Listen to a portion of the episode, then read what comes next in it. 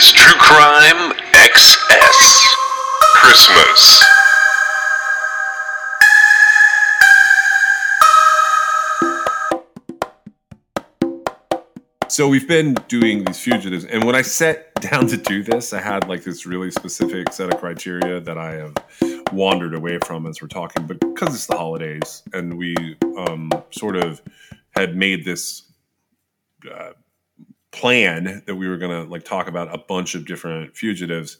Originally, I only want to talk. I wanted to talk about fugitives that were like still missing. Um, I've talked about some other people along the way because we just sort of went that way. Have you ever looked at the FBI's 10 most wanted list, like just for fun? I have. I mean, not really recently, but yeah, I have. So right now, they uh, the the 10 most wanted. Um, while we're recording this, um, there's one woman and nine men, but one of the nine men is now captured, so I'm sure he'll be replaced. So uh, the woman is Ruja Ignatova. And then there's Arnold Jimenez, Omar Alexander Cardenas, Alexis Flores, Jose Rodolfo Villarreal Hernandez, uh, Yulan Adonay Archaga Carias, Badaresh Kumar Shantabai Patel, Alejandro Rosales Castillo, Michael James Pratt, and Rafael Caro Quintero, who is now captured. I wanted to spend a little bit of time talking about some of them before we get into today's fugitive, because the fugitive I want to talk about is sort of a weird one. She's not um, like a traditional fugitive, but I wanted to start with Ruja or uh, Ruja, who like some places her name is spelled R U Z H A, and some mm-hmm. places her name is spelled R U J A. She has a like a Wikipedia entry, and like her entry on the, she's fairly recent to the top ten most wanted. But I, I just wanted to talk about her before we get into the next one. So she is a Bulgarian-born German convicted fraudster. Like that's the description of her. She is best known as being the founder of a fraudulent cryptocurrency scheme known as OneCoin. You ever heard of OneCoin? Um, just from her involvement in it, I I didn't I don't really know anything about it apart from that. So the Times, which is a British daily newspaper, calls OneCoin one of the biggest scams in history. Um, there's a podcast about her called "The Missing Crypto Queen" from 2019. Um, you can go, people can go and listen to that about her. Uh, so since 2017, she's been on the run from various international law enforcement agen- agencies in multiple countries. She's wanted on pretty much every continent at this point. In early 2019, she was charged by U.S. authorities for wire fraud, securities fraud, and money laundering. And in June of 2022, they added her to the FBI's 10 most wanted list. So she's fugitive number 527 on the list. She's very um, attractive, like in the photographs and stuff they use of her. It's it's sort of unusual, um, if that like so. Most of the fugitives that I come across and I look at on the FBI, they never choose a good picture. It's like their driver's license photo or a mug shot. Hers looks like a headshot. um, like, and then if you go to the Wikipedia page, same thing. It's like a 2015 headshot of her. Uh, and here's like, there's not much about her um, on here, but you can go listen to Crypto Queen to hear a lot more about her. And I'm not advocating for that particular podcast. I've only started to listen to it because I found her story interesting. So she was born in uh, Bulgaria in 1980. She's 42 years old now. Uh, she immigrated to Germany with her family when she was 10 years old, so in 1990. She spent part of her childhood in, um, in Schramberg. She studied at Oxford, and in 2005, she earned a PhD in international law, private international law, law from the University of Konstanz in Germany. Um, she has this really long, complex dissertation, um, but she basically uh, it's it's on Lex Loci, which is the shorthand version of uh, the conflict of laws. Um, literally, lex causae is the Latin for it, and it's just talking about relevant legal systems when international or interjurisdictional cases, which she causes. Um, so I thought that was interesting that in 2005 she writes a dissertation on it, and then she basically turns into um, a subject of her dissertation. She had reportedly been employed by McKinsey and Company, which is this global management consulting firm that's almost 100 years old. It was founded by a University of Chicago professor named James McKinsey. They do a lot of uh, Fortune 500 companies, and um, it's one of the big three management companies. So here's her criminal activity rundown. In 2012, she gets convicted of fraud in Germany in connection with her own activities and her father's uh, acquisition of a company that shortly after he acquires it, it gets declared bankrupt in dubious circumstances. And for that, she gets a suspended sentence of 14 months imprisonment. Uh, the gist of that, the, the rundown on that is they took all the assets out of this company and then declared bankruptcy and left like a lot of vendors and investors and, and the public um, owing basically they owed them a lot of money that uh, they're never going to see now. In 2013, she gets involved in a multi-level marketing scam called Bigcoin, and that's B I G C O I N, and it, like that's one. Basically, it's like one big Ponzi scheme, uh, sort of based on crypto.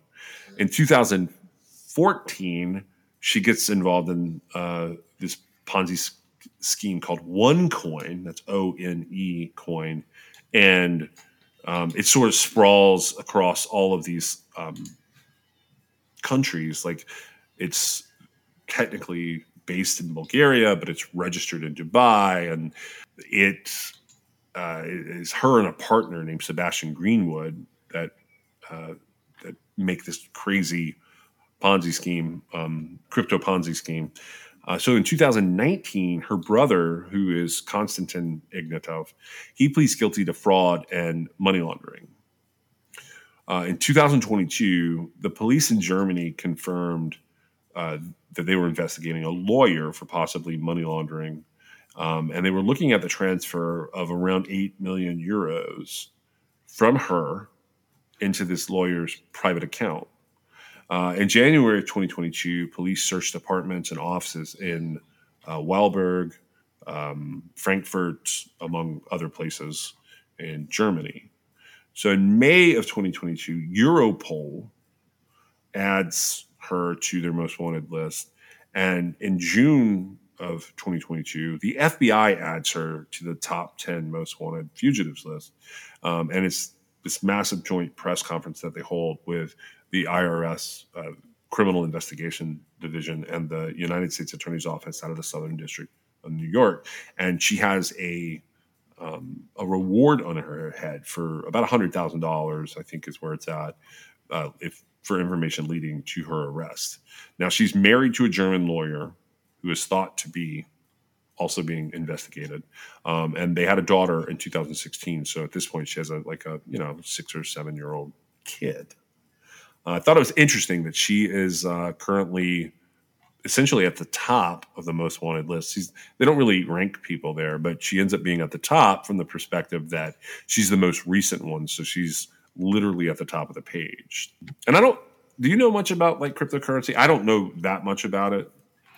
I do. I mean, uh, uh, uh, yeah, I know about it. Um, you know, I I have opinions about uh, the FBI putting people on the. You know, I, I don't know that it's like precious space as much as it would have been before, like the internet. But like, uh, you know how I feel about financial crimes being uh, occupying, you know, time and space. Now, she did defraud billions of dollars. That's with a B, right? Yeah.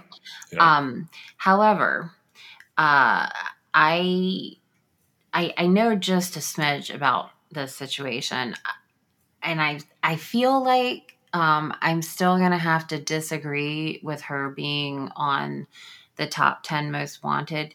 The billions of dollars uh, stolen essentially from you know the situations that she has uh, the, why she's wanted, right? Um, Yeah. It it. I mean, the amounts might sway me a little bit, but it it's really not enough to put it above like other violent crimes that have occurred, right? Uh, or other violent criminals that should be on the most wanted. Um, but you know what? I'm not the FBI, so Yeah, I, I I'm to run through just a little bit about one coin, which is what she's technically wanted for, and we'll talk about that. And then we'll we'll move on to another fugitive. But uh, you're right; it, it's a huge amount of money. Cryptocurrency is a digital currency, and the way that this all goes down is um, the organizational structure of this was a Ponzi scheme, and so that how that works, in case people don't know there are two elements to this that make it a, a separate type of scheme as well. But a Ponzi scheme is when an organizational structure is set up so that the earliest investors, meaning like say if you have 100 investors, well, investors 1 through 20, they are paid with money coming in from investors 50 through 80. So that's how a Ponzi scheme works.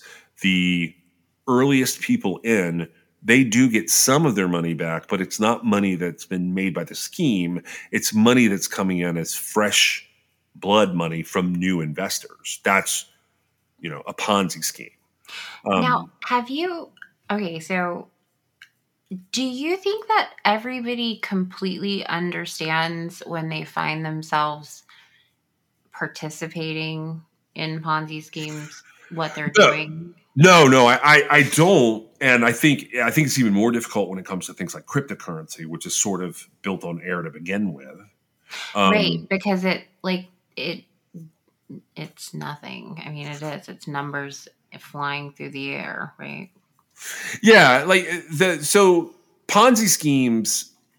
Uh, what makes them a problem is typically if we stay with that, like say there's hundred investors there, um, and Kevin Bacon is like number fifty, and he comes in, he's looking at paperwork that is presented by whoever is your Bernie Madoff or your Charles Ponzi that makes it look like the companies or the organizations or whatever, the business, it makes it look like their activity is generating a profit. They don't know they're the profit and that there's really nothing to this.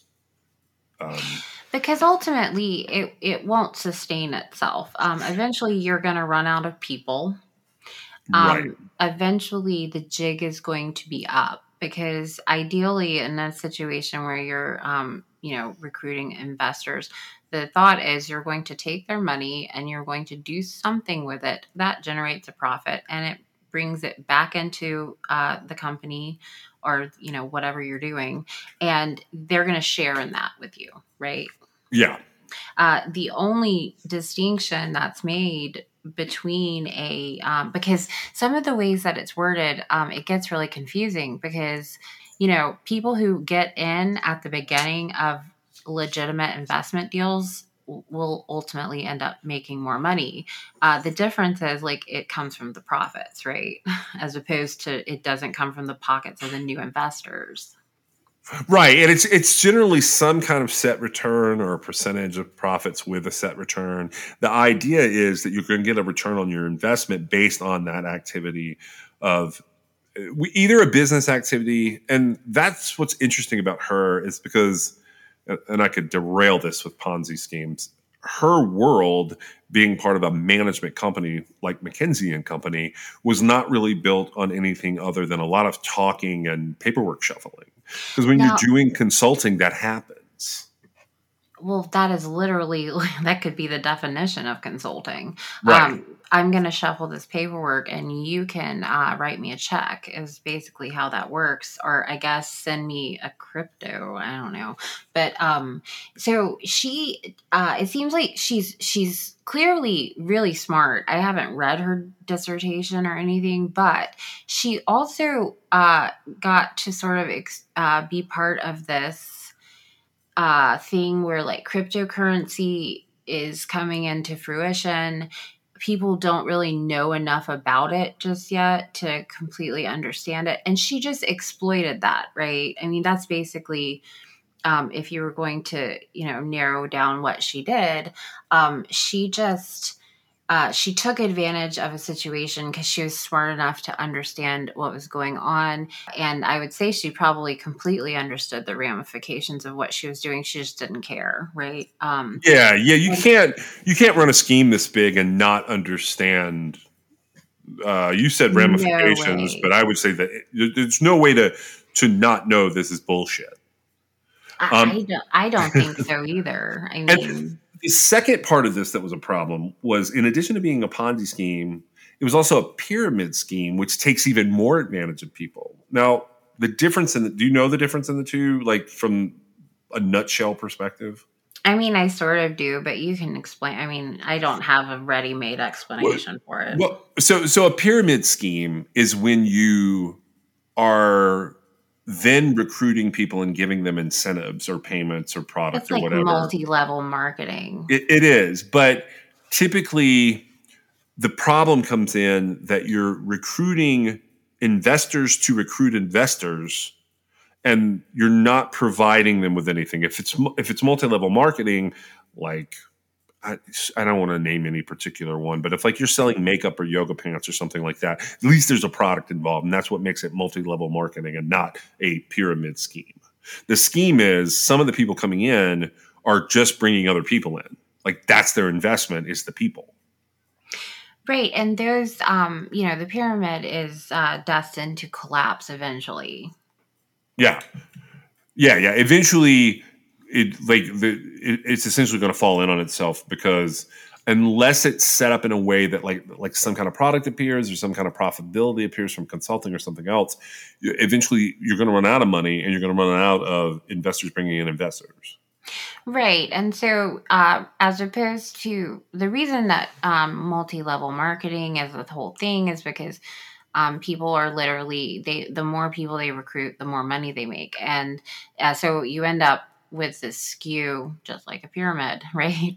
Yeah. there's a lot of people at the bottom that aren't getting much, and there's very few people at the top that are, you know, making money. And so um, you really just want the exchange of like putting the investment in, uh, the investee doing their thing and bringing in so much more money and divvying it out as a return, right? That's what a real like that's what you want happening in a like legitimate business transaction of investment. Absolutely, absolutely. Even if it's something, the, the thing is, like a lot of investments lose money, but when that happens, there are legal structures in place for them to either recoup or to have a write off or whatever. And when you're in a bullshit scheme, the last thing you want to do is open up to the people who have to examine it. Like in the US, it would be bankruptcy courts and the IRS are looking at it.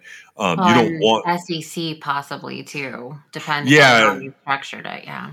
Yeah. So the idea here was when they launched this thing called OneCoin in late 2014, um, it's not a decentralized cryptocurrency that just sort of is out in the world or in the ether or on the internet, ever how you want to look at it. But it's a centralized currency that's hosted specifically on this company that she has founded with Sebastian Greenwood, um, which is OneCoin Limited. And everything about OneCoin Limited is it's offshore. Well, OneCoin Limited has dedicated servers to host this cryptocurrency. Now, according to their websites, the main business was they would be selling educational material for trading. So their business was going to be teaching people how to do this business. And that business is it's a it's a cryptocurrency that they control. So members are able to buy packages which range from 100 euros to 150,000 euros. Um, I've seen it as high as 225, 250,000 euros, but I'm the the 100 to 120,000. That's on their website. Each package contained what are known as tokens. Um, those tokens had to be given a series of protocols for assignment where they would mine or discover one coins on OneCoin's dedicated network. So OneCoin is said to be mined by servers at sites in Bulgaria and Hong Kong. And each level of these packages uh, gives new information to the person purchasing it. One of the first red flags that was thrown up was once you got to certain levels of packaging past like the first or second level, everything was plagiarized from multiple sources. So, in a typical OneCoin recruiting meeting, recruiters would talk about investing in cryptocurrency and they didn't talk about the educational material that they had sold these people at all. so it was like like something like in the movie you'll have Tom Cruise standing on stage with a little microphone explaining to you how to invest in crypto coin and you've essentially purchased these materials that he doesn't ever talk about again. He just tells you to put your money in, put your money in, put your money into one coin because it's the new thing. So the only way to exchange one coins for any other type of currency was through their one coin exchange, which was an internal marketplace for members who had invested more than a level one package or a starter package or a beginner package. So OneCoins there could be exchanged for euros, which were put into a virtual wallet, and then they could request the money by wire transfer. So the marketplace had been set up in a way like a lot of bank accounts or ATM cards are. There were daily selling limits based on which package you had purchased of what you could pull out in that day. They had made it that way to limit the amount of one coins. Um, and I keep saying, I say that like it's in air quotes because it is in air quotes that could be exchanged for money every day. So on March 1st of 2016, without any kind of notices required by most of the agreements for the packages, OneCoin issued an internal notice that the market for OneCoin would be closed for two weeks for maintenance. It explained that this was necessary due to the high number of miners and for be- better integration with blockchain. On March 15, 2016, the market opened again, but no changes had been made.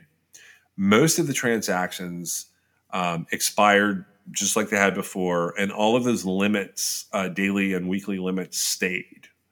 So, without notice, in January of 2017, uh, about a year later, a little less than a year later, the ex- the OneCoin exchange, the internal marketplace where people could get their money back, shut down. Individuals that were affiliated with the scheme or the top of the pyramid, as you expressed correctly, uh, they continued to accept funds.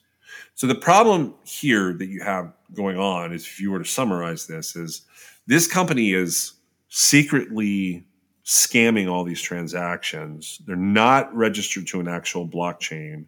There's no mining going on on any servers. There is simply cryptocurrency being represented like a facade on the servers. The US, the prosecutors here in the Southern District of New York, they say that the scam overall accounted for $4 billion. In China, uh, law enforcement there have recovered about 300 million. They prosecuted 98 people there. She disappeared in 2017, around the same time that a secret U.S. warrant was filed for her arrest. And her brother, Constantine, he took her place in the pyramid. But now pretty much everybody has disappeared or been arrested. She's the only one that we know of for sure that they've publicized has escaped arrest, and that's why she's on this list. Greenwood, Sebastian Greenwood, who was her partner, he was arrested in 2018. Her brother, Constantine, was arrested in March of 2019. He pleaded guilty to charges of money laundering and fraud. And from, from what I understand, he is the sentence on his charges is about 90 years. So she even hung her own brother out to dry. Um, if you look at just like kind of the criticism of it, it breaks down like this year to year between 2015 and, and today. 2015, Bulgaria, they have a version of the SEC called the Financial Supervision Commission or the FSC. They issued a warning of potential risk in new cryptocurrencies, and they cited OneCoin specifically as an example of something in, investors should do their homework on and potentially avoid because of fraud after this warning, OneCoin stopped any activity they had in Bulgaria, and they only used banks in foreign countries to handle wire transfers from their participants. That's the first giant legal thing that happened. When you stop using, like when, when a when a country says we're worried about our investors putting their money, our citizens investing and putting their money into this, and they stop doing business with that country, that's a giant red flag. So in 2016, the Daily Mirror, who I go back and forth on how they are as a source, they wrote that OneCoin, one coin was a get rich quick scheme and potentially a cult. But specifically, they called it worthless. The company in the scheme gets put on observation lists in 2016 in Bulgaria, Finland, Sweden, Norway, and Latvia. Authorities there issue warnings that there are risks being involved in businesses like OneCoin, and they start to prosecute people linked to OneCoin. That's the first time that Ruja and her brother Constantine are indicted for something. So in March of 2016, Norway calls it a pyramid scheme and says they can't figure it out. Their direct selling association issues warnings that people should avoid it and have nothing to do with it. And in December 2016, the Italians antitrust authority they actually issue an injunction against one of the founding companies, One Network Services Limited. And they the representatives in Italy are pointed out as being engaged in an illegal pyramid sales system. They order them to stop uh, it's basically a cease and desist order. Stop promoting and stop selling OneCoin in Italy. That investigation goes for about three months. And at the end of the invest- investigation in February of 2017, the Italian antitrust authority bans OneCoin from Italy until they say otherwise. So, also in December 2016, um, the Hungarian central bank issued a warning that OneCoin was a pyramid scheme. And in China that same year, they start to arrest the members and investors of OneCoin. And they seize about $40 million worth of assets in China in 2016. But they're not see, they're not arresting OneCoin's management. They're arresting the people that were putting money in. So we move into 2017 and Croatia, their national bank puts OneCoin on a red flag list. And they warn their citizens in Croatia. Um, this is from their national bank and essentially from their treasury that they're not insuring anything related to OneCoin. So, whereas if you had money in traditional investments, the stock market, in the banks, you would have some level of protection that the Croatian National Bank could offer but they tell everybody we can't do that with this thing that's going on here. So in April 2017, Indians, the Navi Mumbai, uh, I guess it's the local and federal police, Uh, they actually come in and arrest 18 people that are organizing a one coin recruitment event in India. Now, the police that come in are from multiple agencies and they go in undercover to watch one of the presentations. Actually, it might be more than one presentation, but th- they go into the event and they don't do anything at first, but they start to arrest lower level people to try and reveal like where this is all going. Um, that investigation recovers several million dollars in several different bank accounts, and they they kept trying to stop the money from moving. Um, it actually makes like a fascinating limited series how they did all of this.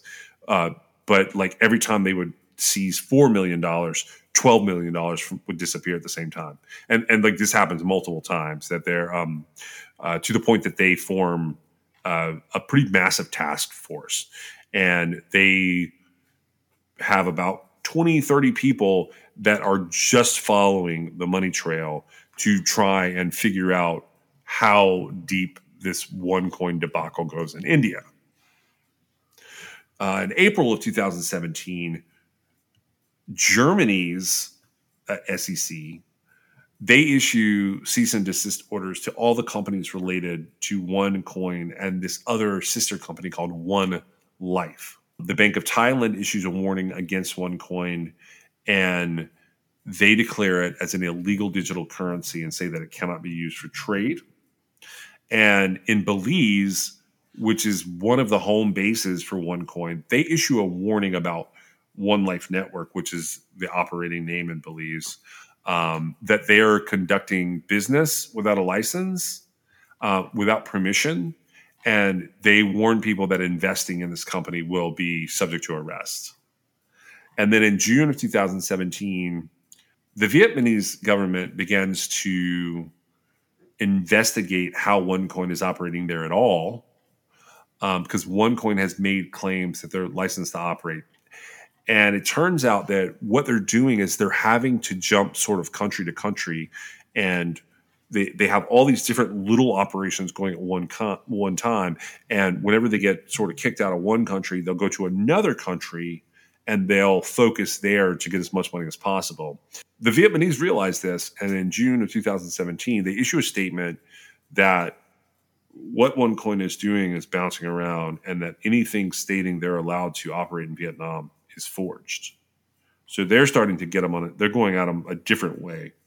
And in July 2017, they the Indians that were task forcing, they finally figure out that Ruja is behind it and they in charge and indict her as part of that investigation. Moving into 2018, uh, the Bulgarian police raid OneCoin's offices on behalf of Germany and Europol. So there's this massive international incident where, over the course of three days, they tear apart 14 companies tied to OneCoin and they pull in 50 witnesses for an investigation that work in those uh, companies, and they seize all of their servers that are located there. Uh, in May of 2018, just a couple of months later, OneCoin has moved on and they're operating in Samoa. And Samoa uh, decides that it's a high risk pyramid scheme. They don't quite see the Ponzi side of it yet. And the Central Bank of Samoa issues a warning about OneCoin to shut it down in its operations there. And in, in 2019, what happens is Constantine has been put in the position of he's, he's been in charge of everything. He gets charged for everything because he's in charge. He pleads guilty to fraud and money laundering in connection with those schemes. And then they start going after lawyers. And in Southern District of New York in November of 2019, they find a lawyer named Mark Scott guilty of moving $400 million out of the U.S. Uh, they found him guilty of money laundering and multiple counts of bank fraud related to moving OneCoin's money. And then finally, in 2019, the BBC gets involved and they publish their investigation of OneCoin, um, both in print and podcast form. And they talk about uh, the hunt or the search for Ruja, and they believe that uh, that Ruja Ignatova is residing in Frankfurt, Ger- Germany, under a new name. 2020, uh, BNY Mellon, which is the Bank of New York, the, the Mellon Corp, they flag um, multiple uh, transactions for the U.S. Treasury's Financial Crimes Enforcement Network. About $200 million worth of transactions are found, and they're all related to OneCoin. And then in 2021, there are multiple court actions against Ruja and this guy Gilbert Armenta, who is a part of the scheme um, in the U.S. Basically, they have civil rulings against them, and then they start to try them in absentia, which means they weren't there for the trial.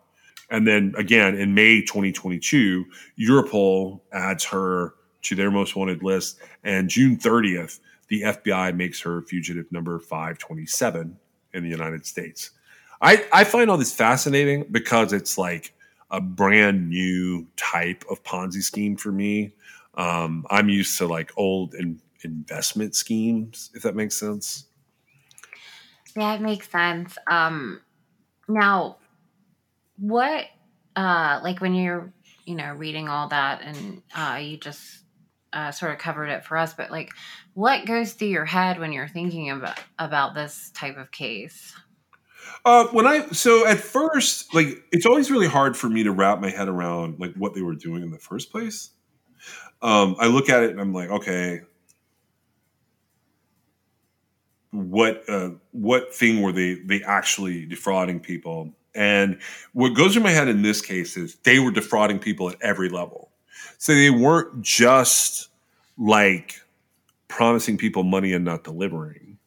They were actively bringing people into like I, I picture those house flipping seminars that were popular for a while. Do you know what I'm talking about?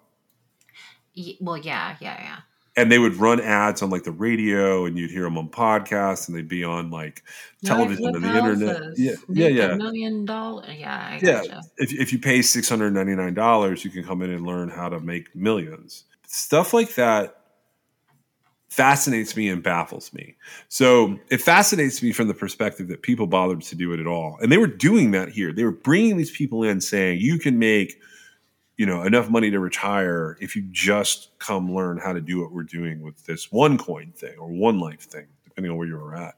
The other part of it that baffles me is they were able to do this. So they developed this network of people early on who were mostly the early in investors and they're able to have this set up so that every time they're taken down for like seven years they're taken down in one place they're able to immediately operate in another place to keep the money coming in to the point that and, and i don't know if prosecutors are overestimating this or not but if this is a four billion dollar scheme that unfolds in seven years that is crazy I mean, it is, but it's also not. And so it wasn't like there it wasn't like there weren't a ton of red flags here, right? Um oh yeah everywhere you know, uh obviously this is uh, a person who's on the FBI uh, top 10 most wanted fugitive list right now, and she's responsible for this havoc that she, you know, wreaked on this whole situation. But other than that part of it, like the economics of, you know, how uh, finance works overall, like, um, it doesn't jive in my brain as to like how it gets to that point. Does that make am I Yeah. sense? Like because I'm going this like why is this con- why is she on this list? Um and I'm going well you know how did this happened to begin with. And of course you know that gets into you know to explain sort of how why this shouldn't have happened is like it doesn't have anything to do with crime. It has to do with understanding how money works and like uh explaining you know how in an economy everybody can't win right yeah uh, a, a market's going to get saturated and um, unless it's your idea or like you were saying you know really early investors, like you're not going to be the one reaping the benefits. You're just handing over your money, basically. Um, that is true. Like you should, everybody should be able to look at a deal and see that, right? Um, Yeah. I know that that's not the case because we have things like this happen, right? Um, and it's obviously so complicated, except it's not really complicated. And anytime you see something that's so complicated that you have to rely on someone else's expertise to, to just trust them and not understand how you're going to get rich off of this, right? Um, Yeah. It you're more than likely being taken advantage of and um i don't feel i like i mean obviously she did it very well she convinced a lot i mean if it's really in the billions of dollars she convinced a lot of people right but again you know she wasn't doing uh it, the cryptocurrency thing she was riding a wave as far as i'm concerned um It's a massive wave. Yeah. And she exploited uh the because okay yes there are people who have made money from cryptocurrency right? It's people who like made the cryptocurrency. Those are the people that have made money. Um going forward like it, it's not going to be a thing where everybody can make a ton of money off of cryptocurrency. That's not how economics works. And Yeah. Um, ultimately, anytime you've got a situation that involves uh, anything besides just sort of like, you know, having a product and selling a product and turning a profit, like when you're into these um, investment groups or equity firms or cryptocurrency or, you know, anything like that, uh, the bottom will fall out eventually. Yeah. Now, it will. The way that everything happens, like especially in the United States and our economy, everything just gets absorbed back in.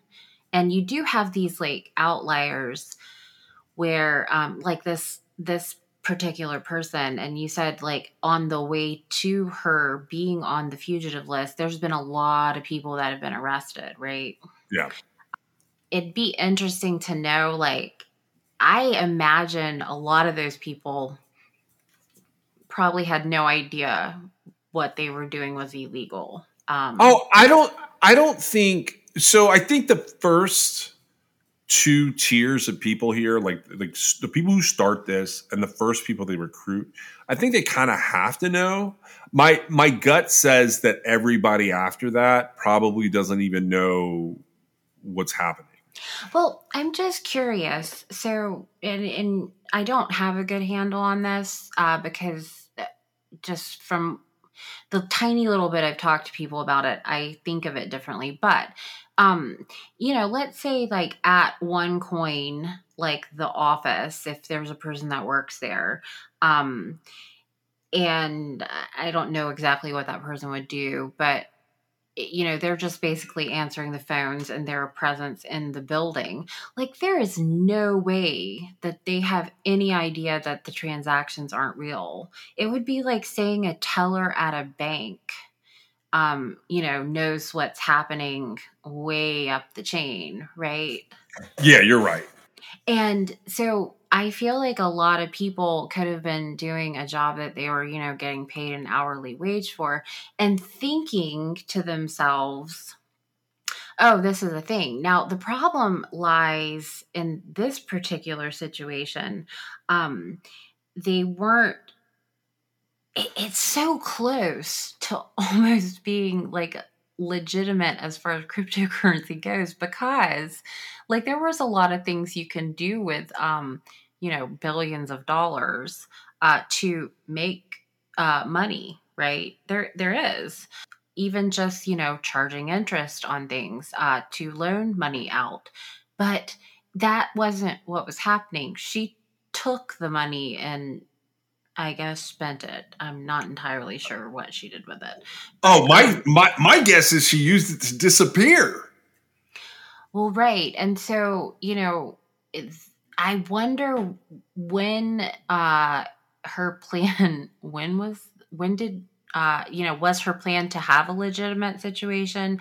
And then she's like, wow, I have all this money, right? Um, you know, they're, they're offering a hundred thousand dollar reward, and I'm sure, well, it, I wouldn't do this, but if I were her, I would say, yeah, well, I'll give you Two hundred fifty thousand dollars to to yeah. keep your mouth shut, right?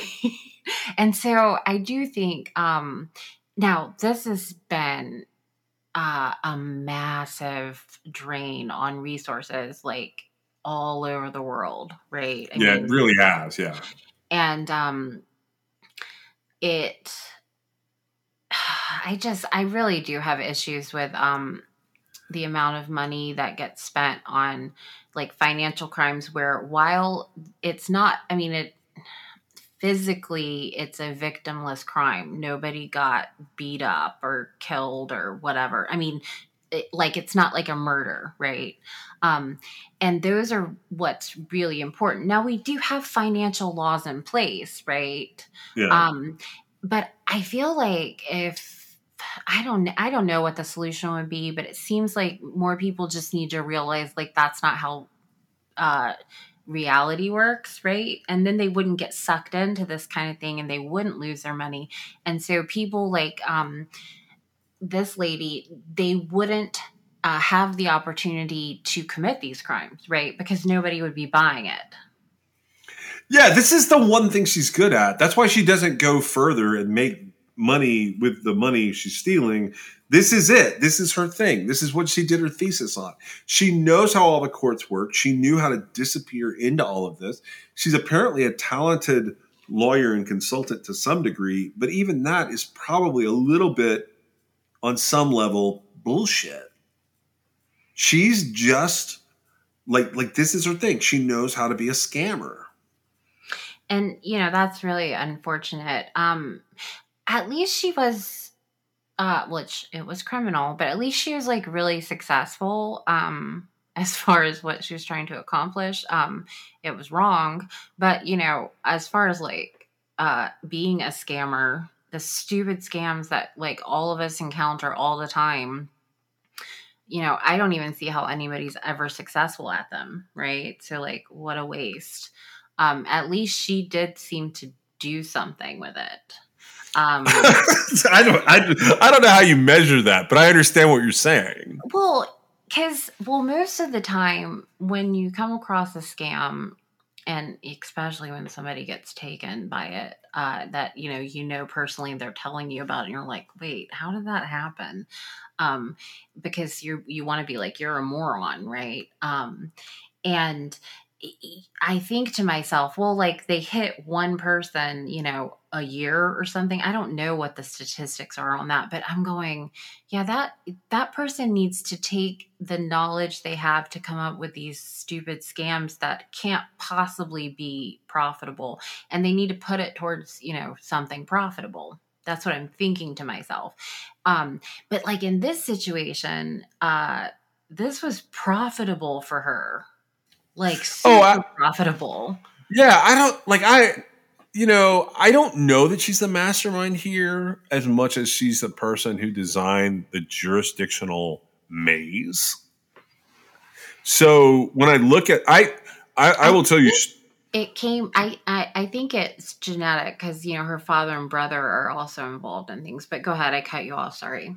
No, I was just gonna say, like when I when I think of her being on the top ten most wanted fugitives list, and all of the, you know, whether it's her or the people around her or whatever, all of the resources that have gone into hunting all of this down, it makes me crazy.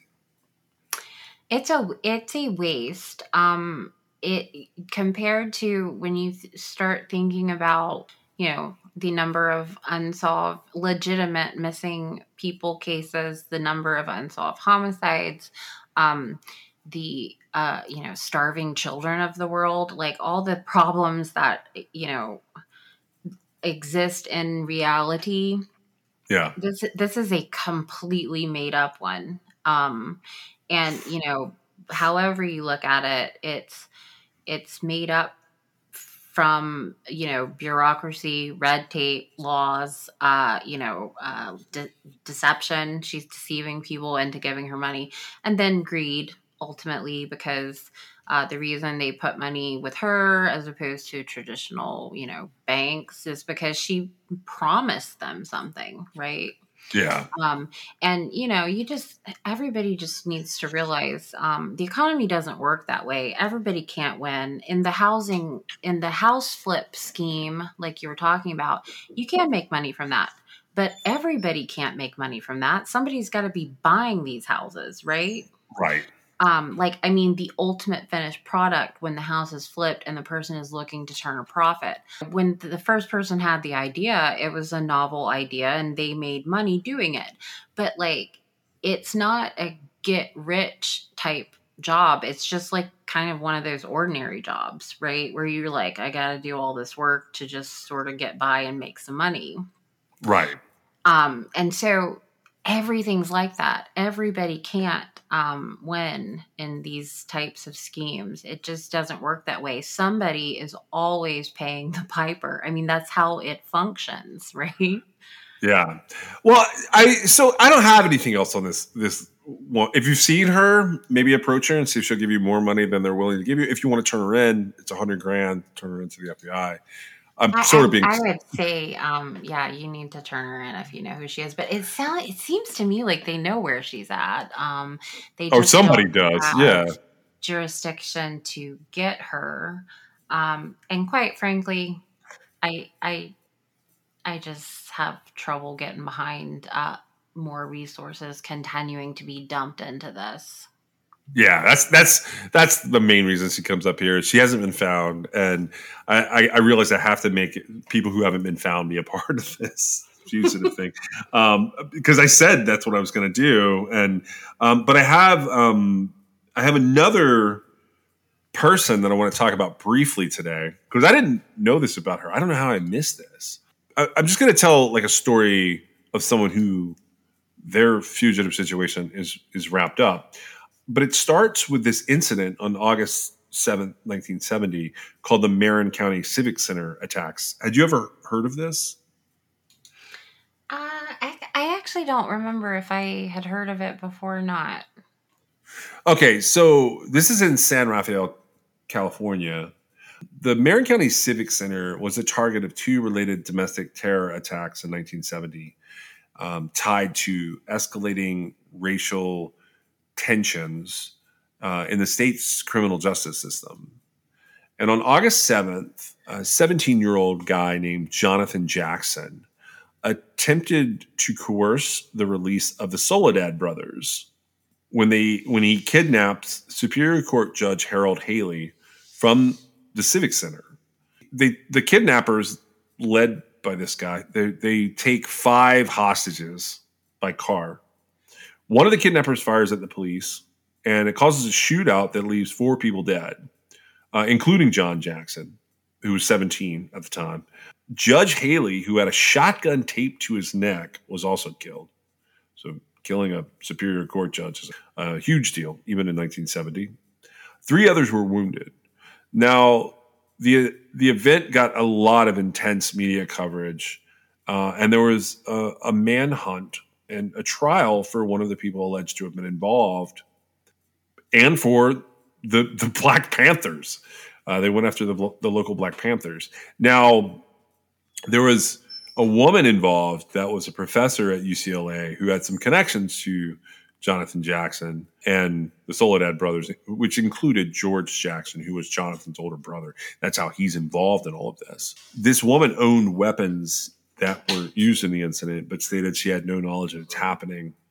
Now, same year, but October the 8th, the Weathermen, which was like the Weather Underground, a far left militant organization, they detonated explosives um, to show their support for this this earlier incident. But here's what's crazy about this. So uh, that's that's the gist of of what happened um, at the Civic Center.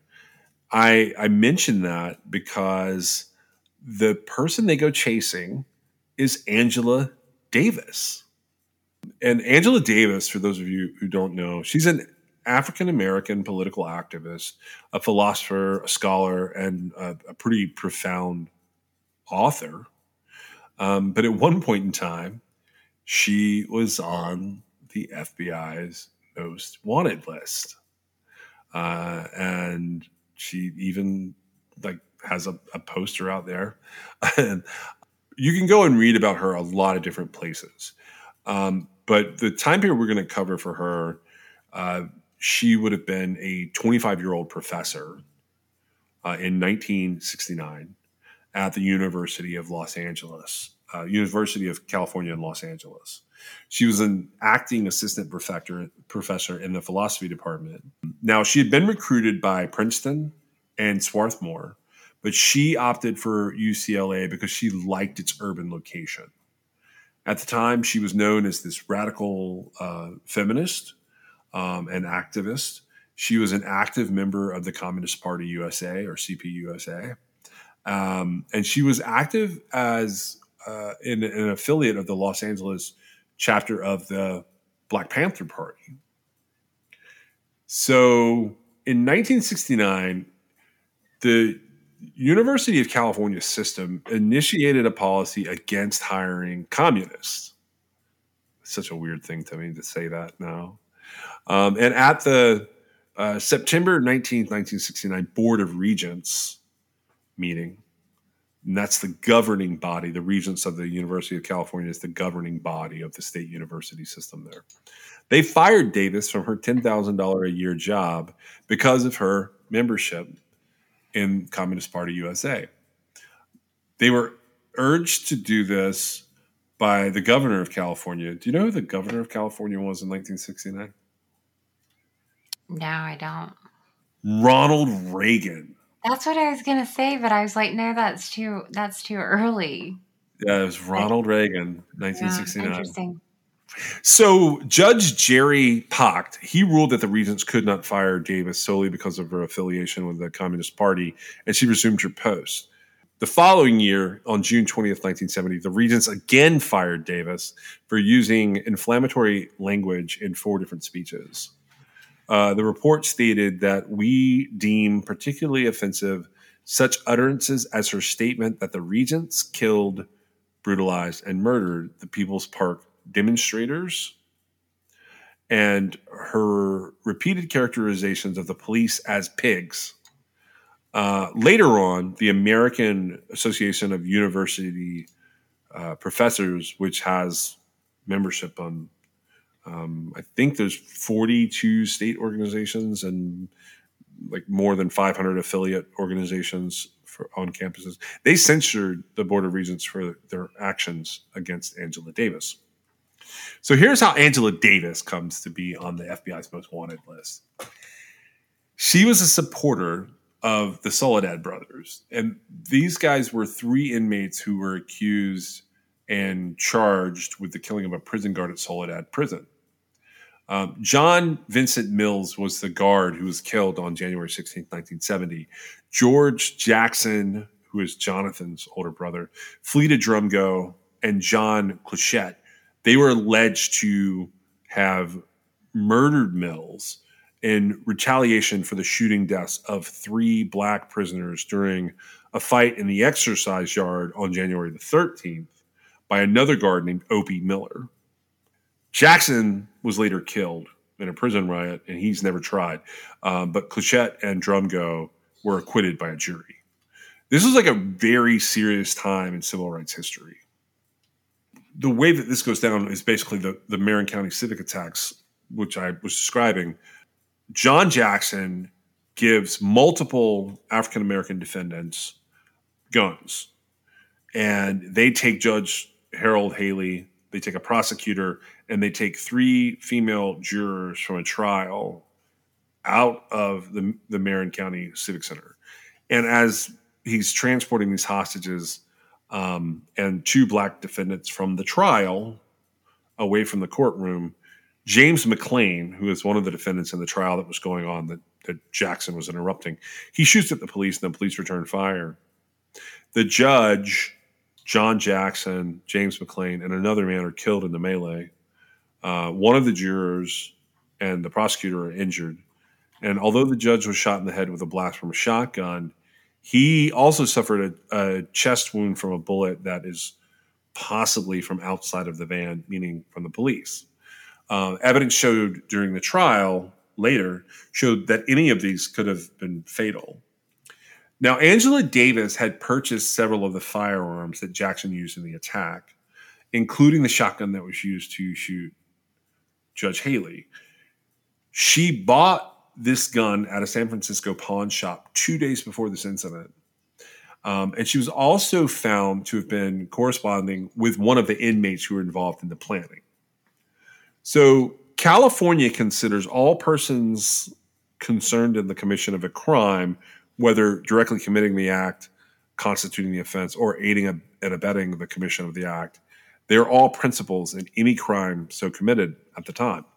So Davis ends up charged with aggravated kidnapping and first degree murder in the death of Judge Harold Haley. And Marin County Superior Court Judge Peter Allen Smith issues a warrant for her arrest. Hours after the judge issues the warrant uh, for her arrest on August 14th, 1970, a massive manhunt kicks off. And on August the 18th, four days after the warrant was issued, the FBI director at the time lists Davis on the FBI's 10 most wanted fugitive list. She was the third woman on the list, and she was the 309th person to be on the top 10 most wanted fugitives. Guess who the FBI director was at the time? J. Hoover? Edgar Hoover. Yep, it's Yeah. Hoover. So Davis flees California, and now she's a fugitive. Um, and you can read her autobiography, which is she's got a she's written several books. Um, you can actually read Angela Davis an autobiography, and it tells uh, the story of, of this specific time. She flees California. She's hiding in her friends' homes, and at night they would move her around. On October 13th, 1970, FBI agents found her at um, a Howard Johnson Motor Lodge in New York City. And President Richard Nixon congratulated the FBI on its capture of the dangerous terrorist known as Angela Davis. On January 5th, 1971, Davis appears at the Marin County Superior Court. She declared her innocence. She said, I now declare publicly before the court, before the people of this country, that I'm innocent of all charges which has been leveled against me by the state of California. And John Abt, who was the general counsel of the Communist Party USA at the time, he was one of the first attorneys to represent Davis for her alleged involvement in the shootings. While being held in the Women's Detention Center, Davis was initially segregated from other prisoners in uh, solitary confinement. And this is all in New York, by the way. So she obtained a federal court order to get out of segregation and solitary. Um, across the nation, thousands of people began organizing a movement to try and get her released. In New York City, black writers there formed a committee called Black People in Defense of Angela Davis. And by February 1971, more than 200 local committees in the United States, 67 committees in foreign countries, were working to free Angela Davis from jail. Um, even John Lennon uh, got involved with Yoko Ono um, when they were releasing sometime in New York City. The song Angela is about Angela Davis. In 1972, after a 16 month incarceration, the state allowed her to be released on bail from county jail. And on February 23, 1972, Roger McAfee, who was a dairy farmer from Fresno, California, paid her $100,000 bail with the help of Steve Sparacino, who's a wealthy business owner. And the United Presbyterian Church contributed to her legal defense expenses. A defense motion for a change of venue was granted, and the trial was moved to Sarah, Santa Clara County, California. On June 4th, 1972, after 13 hours of deliberations, an all white jury returned a verdict of not guilty. The fact that she owned the guns that were used in the crime was judged insufficient to establish her role in the plot. She was represented by Leo Branton Jr. He hired psychologists to help the defense determine who in the jury pool might favor their arguments, which has become much more common now to do jury consulting this way.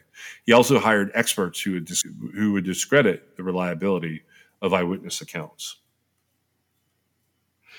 I I just find her story fascinating. Well, it is fascinating, and um, so uh, I just sort of want to uh, swing back around because um, it's sort it, to me it's sort of important to the story. But um, initially, sh- uh, uh, Jonathan Jackson. Um, so he his motivation was that his brother George Jackson, who was serving time for robbing a gas station, right? Uh, that's how this whole situation uh, where the kidnapping and everything starts. So the 17 year old brother, so this kid's 17 years old. Isn't that crazy? yep. um, they make this plan and um, so george jackson had been uh, serving time for robbing a gas station and um, he was killed right But uh, but that's a year after Jonathan was killed. wait a This- second. The San Quentin Six is what you're thinking of. Um, that actually takes place on August 21st, 1971. So what we were just talking about is 1970. oh okay. So so all right. So George Jackson, what happened there was so he meets a member of the Black Panther Party in Soledad State Prison in 1969. They get transferred together um, along with some other guys to what's called the O Wing, which is the worst part of um, what a maximum security row. And according to Jackson, the strongest um, holdout in the O, wing could last no more than a couple of weeks because the O wing destroyed logical processes of the mind. Everything was completely disorganized. Your thoughts become disorganized. The noise was madness. Um, there was constant metal clink, clinking. There was no showers. Um, it smelled like human waste all the time. He wrote some very poetic stuff about maximum security row. And he would write these letters from prison de- describing the attitude of the staff towards the convicts as defensive and hostile.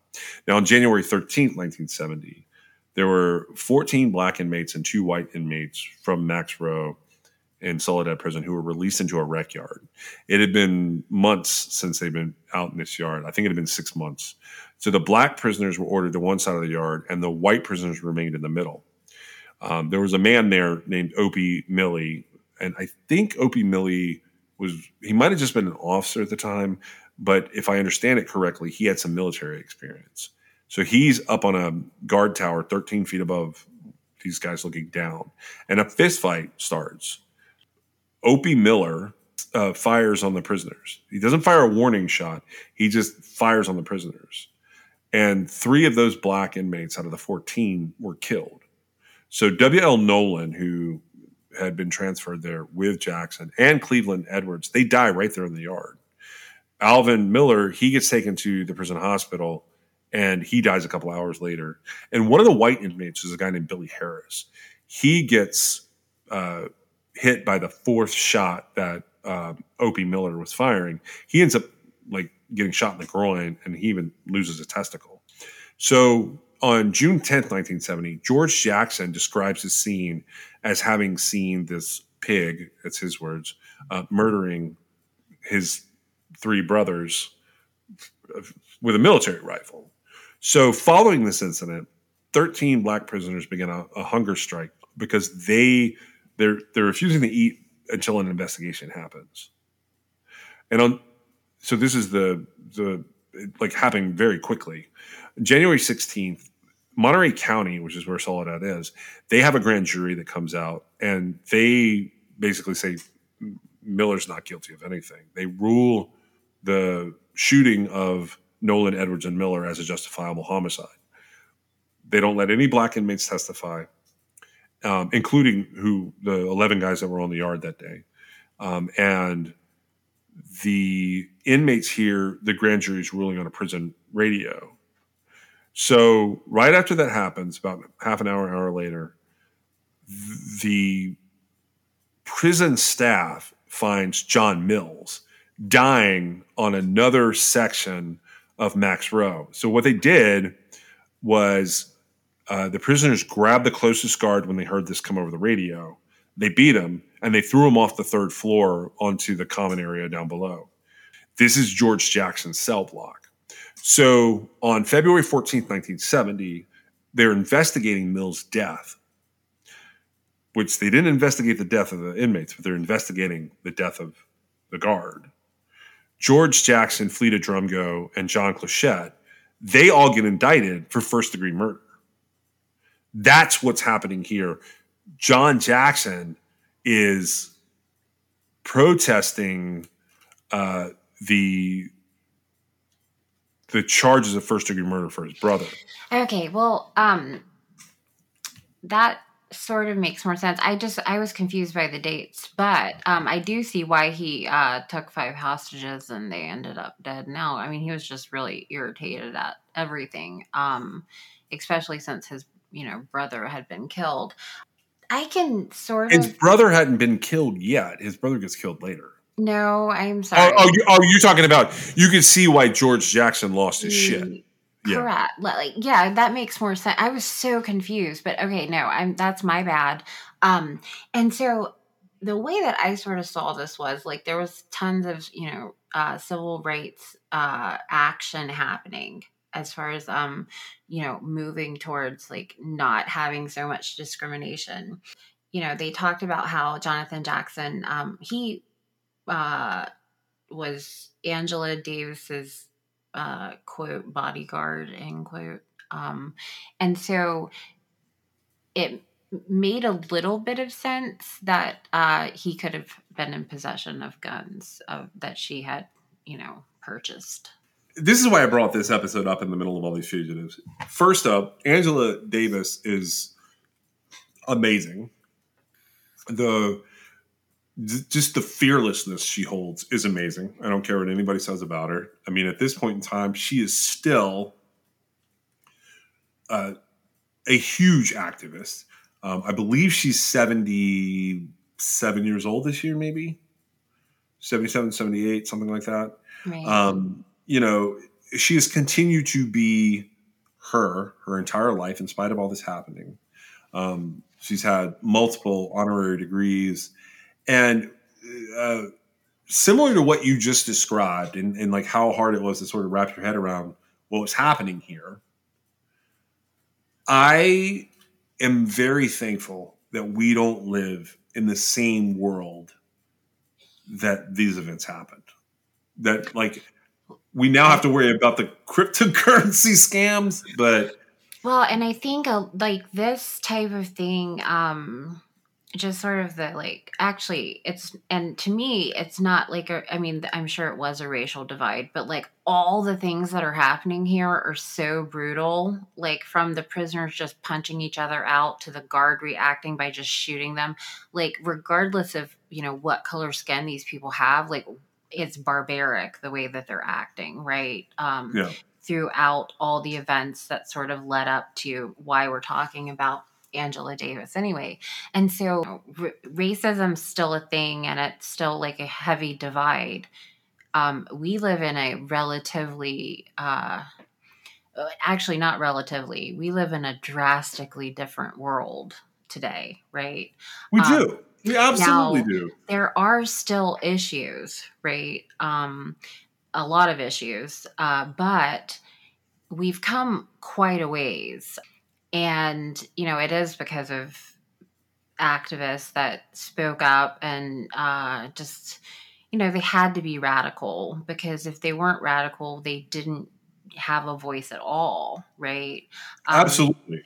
obviously uh i get this whole situation sadly um it was you know all for naught really because um a lot of quite a few people lost their lives right um I don't think it was all for naught, though. You mean this particular uh, protest here with the the way it went down? well with uh what i mean was for naught was uh jonathan jackson's sort of uh misguided attempt at uh Uh, yeah, I see what you're saying. He was trying Um, to he was trying to do whatever he could. Well, and he was 17 years old. Okay, um, he he he took action, right? Like a 17 year old would take action. And while I commend the spirit behind that, like killing more people was not the solution. I don't know that that happened on purpose. And then this young man lost his life, right? Yeah. and while you know it's a little bit of you know he he was behind the cause and he was a smarter like there's so much more to that entire situation and so all of his actions ultimately you know the net so like i was confused earlier but now i get it the following year his brother died right yeah. Yeah. um, and so it it all none of these things really accomplished uh, anything. I'm not talking about the overall like civil rights movement that was happening back then, but I'm talking about these little violent interludes that seem like you know the prisoners fighting, um, the them throwing the guard over the side after he had, the another guard had shot the prisoners, right? Yeah. All of these things um it's like this really drastic measure for what I consider not accomplishing anything uh, because it was just more people dying for essentially no reason. Well, I, I hope that the collective of their actions outweigh like the the smaller stuff like this. I I- go ahead. I would be interested to know, um, and you probably don't know right off the top of your head, but so she was on the FBI's most wanted list, Yep. and um, she was found. She proclaimed her innocence from start to finish. Now she did flee, but uh, different world, different place. I actually, I would say uh, it's not necessarily the worst thing to flee from the cops, uh, but you know, when you're facing circumstances where you've got like guards killing prisoners and that kind of thing, right? Because you're just, it can be a little bit intimidating or a lot intimidating.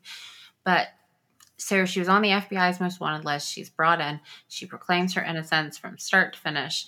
And uh, she is found to not be responsible for the crimes alleged against her by an entirely white jury, right? Yeah. Yes. um, which I don't know how that happened, but whatever. Um, see, it, it is interesting though, because it was an all white jury, but it was also a jury that was derived from some sort of uh, cutting edge uh, psychological analysis of the jury pool, right?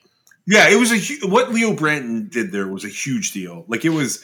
And It was- carried over now, like almost instinctually, right? I mean, it's Yeah. High profile trials now are all very very heavily um, uh, consulted on. the jurors are uh, picked like uh, more so than just the like three questions they typically ask you, right? I mean, it, Right. there's a lot more that goes into it, and so that it is interesting. Um, I really don't. I don't know if like she was aware that there was some sort of plot going down. I don't necessarily think it matters. I certainly don't think that she had. Uh, she didn't say like go kill those people or whatever. I know she didn't do that, right? Um, just based on sort of like her you know like you were talking about her uh, her autobiographical story right? Her, what has come out about her all the good things she's done. And so you know i don't know the jury sat through the trial and they found her not guilty. And um, i would like to know uh, any stats and i'll look it up and maybe find it. But uh, like how many people on the fbi's most wanted list who you know come off the list because they're captured or that go on to be found not guilty I, I don't know that. That's one of the things that stood out about her to me. Not I mean, not only that, but just like her whole everything about her life is different. Um, right and so i so while she was found not guilty i actually i feel like uh, the circumstances under which she was put on the list. They did involve violent crimes against several people right? Uh, an Yep. association with them.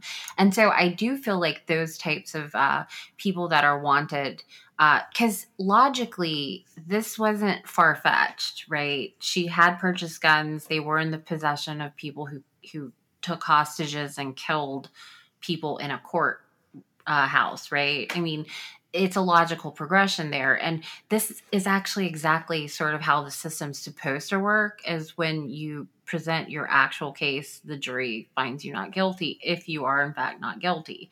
Um, so it did actually kind of progress in a in a good way, right? Yeah. Um, but I, you know, just because she was found not guilty, I don't think that it was a waste of resources based on what they were trying to accomplish, which was to get justice for victims of violent crime. They had died, um, you know, which is far different than, uh, you know, financial crimes that are on there. Now, I did check really quick on the current, uh, which you read earlier, the current top 10 fugitives. Um, and she is the only one. Ru- Ruha, is that her name? Ruja. Ruja. Ruja. I, I don't know how you say it, but she's the only female and the Uh, only yeah. financial crime. well, she's the only female. Yes, uh, that's true. And um, she's also uh, the only financial crime. Every single one of the other ones is.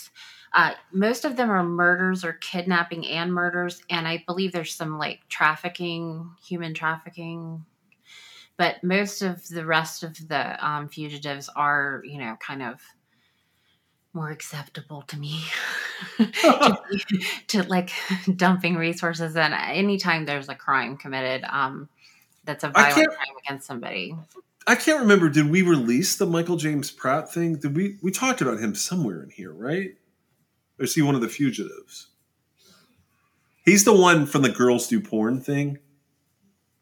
yeah we talked about him uh whether it's been released or not is yet to be seen uh, well, I don't. I don't have a lot more about her story. I will say this about that time: the line was much finer between good and evil back then.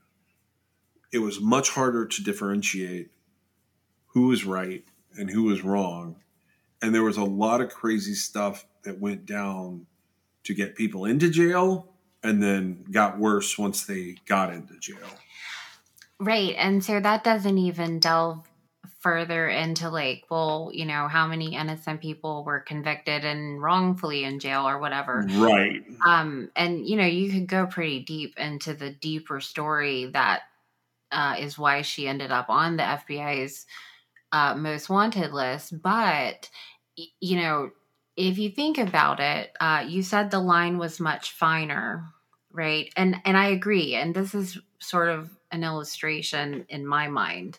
Um when you when it comes to prisoners that are like I guess segregating themselves in the prison yard in 1970 or whatever was happening there. Uh, Like the blacks went one way, the whites went the other way. That's how the story sort of read. And then they start fighting, right? Um, and so these are people who are convicted and they're in prison and they start fighting. And then instead, not firing a warning shot, uh, a guard starts killing them, right? Fast. And so that is like, well, you know, is it completely wrong? Well, he shouldn't have just started killing them, but they are prisoners in jail fighting, right? Okay. And so then, you know, you fast forward, and uh, that was a fine line between good and, you know, bad. Now you've got, uh, unfortunately, uh, bad things still happen. Like, for example, officers killing um, people that aren't in custody, that perhaps should be going into custody, but they end up dying before they even get into custody, right? Yeah. That's a clear line, right? That's a big, bold line where, you know, in the 70s, it was a fine line, like, well, what's going on here? Um, but, you know, now it's, and it's a, it's a slow evolution because I have to say that when the line is finally bold enough, that stuff will stop happening. Thank you for joining us. We are sponsored by LabRottiCreations.com. You can check them out at LabRottiCreations.com and you can still use the code CRIMEXS for a fun pop pet portrait of your own pet. You can also reach us on Twitter, Instagram at TrueCrimeXS, Or you can give us a call if you know anything about any of the cases that we're talking about at 252 365 5593. You can also reach us at Gmail at truecrimexs at gmail.com. And you can check out our website at www.truecrimexs.com. We'll see you next time.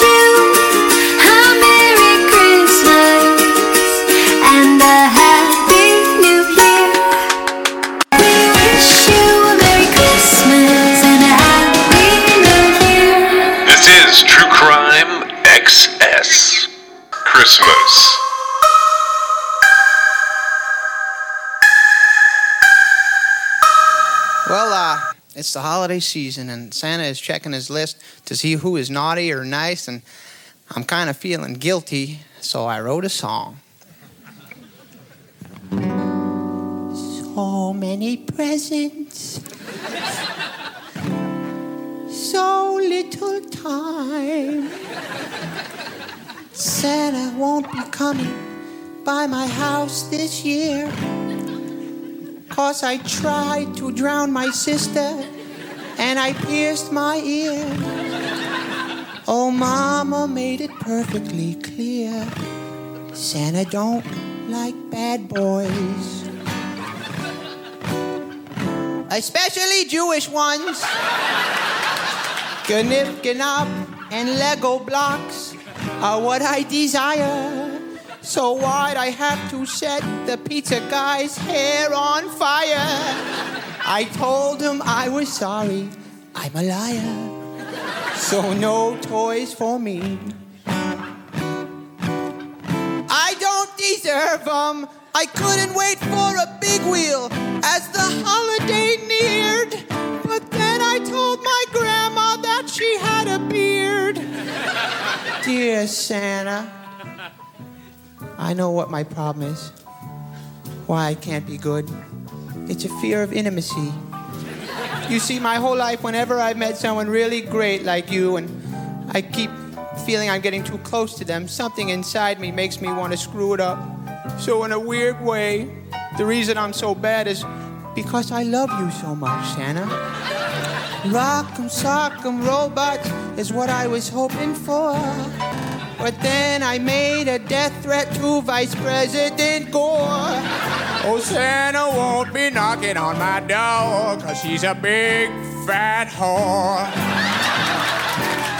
What made me say that Chutes and Ladders would be so good indeed? So why'd I have to sell that cop a bag of weed? So Santa, please give me my easy bake oven. I swear I thought billy goats were made for loving. So Santa, won't you accept my apologies? Santa, can't you see? I'm begging you, please. Oh, Santa, next year I'll do you right. Live from New York, it's Saturday night.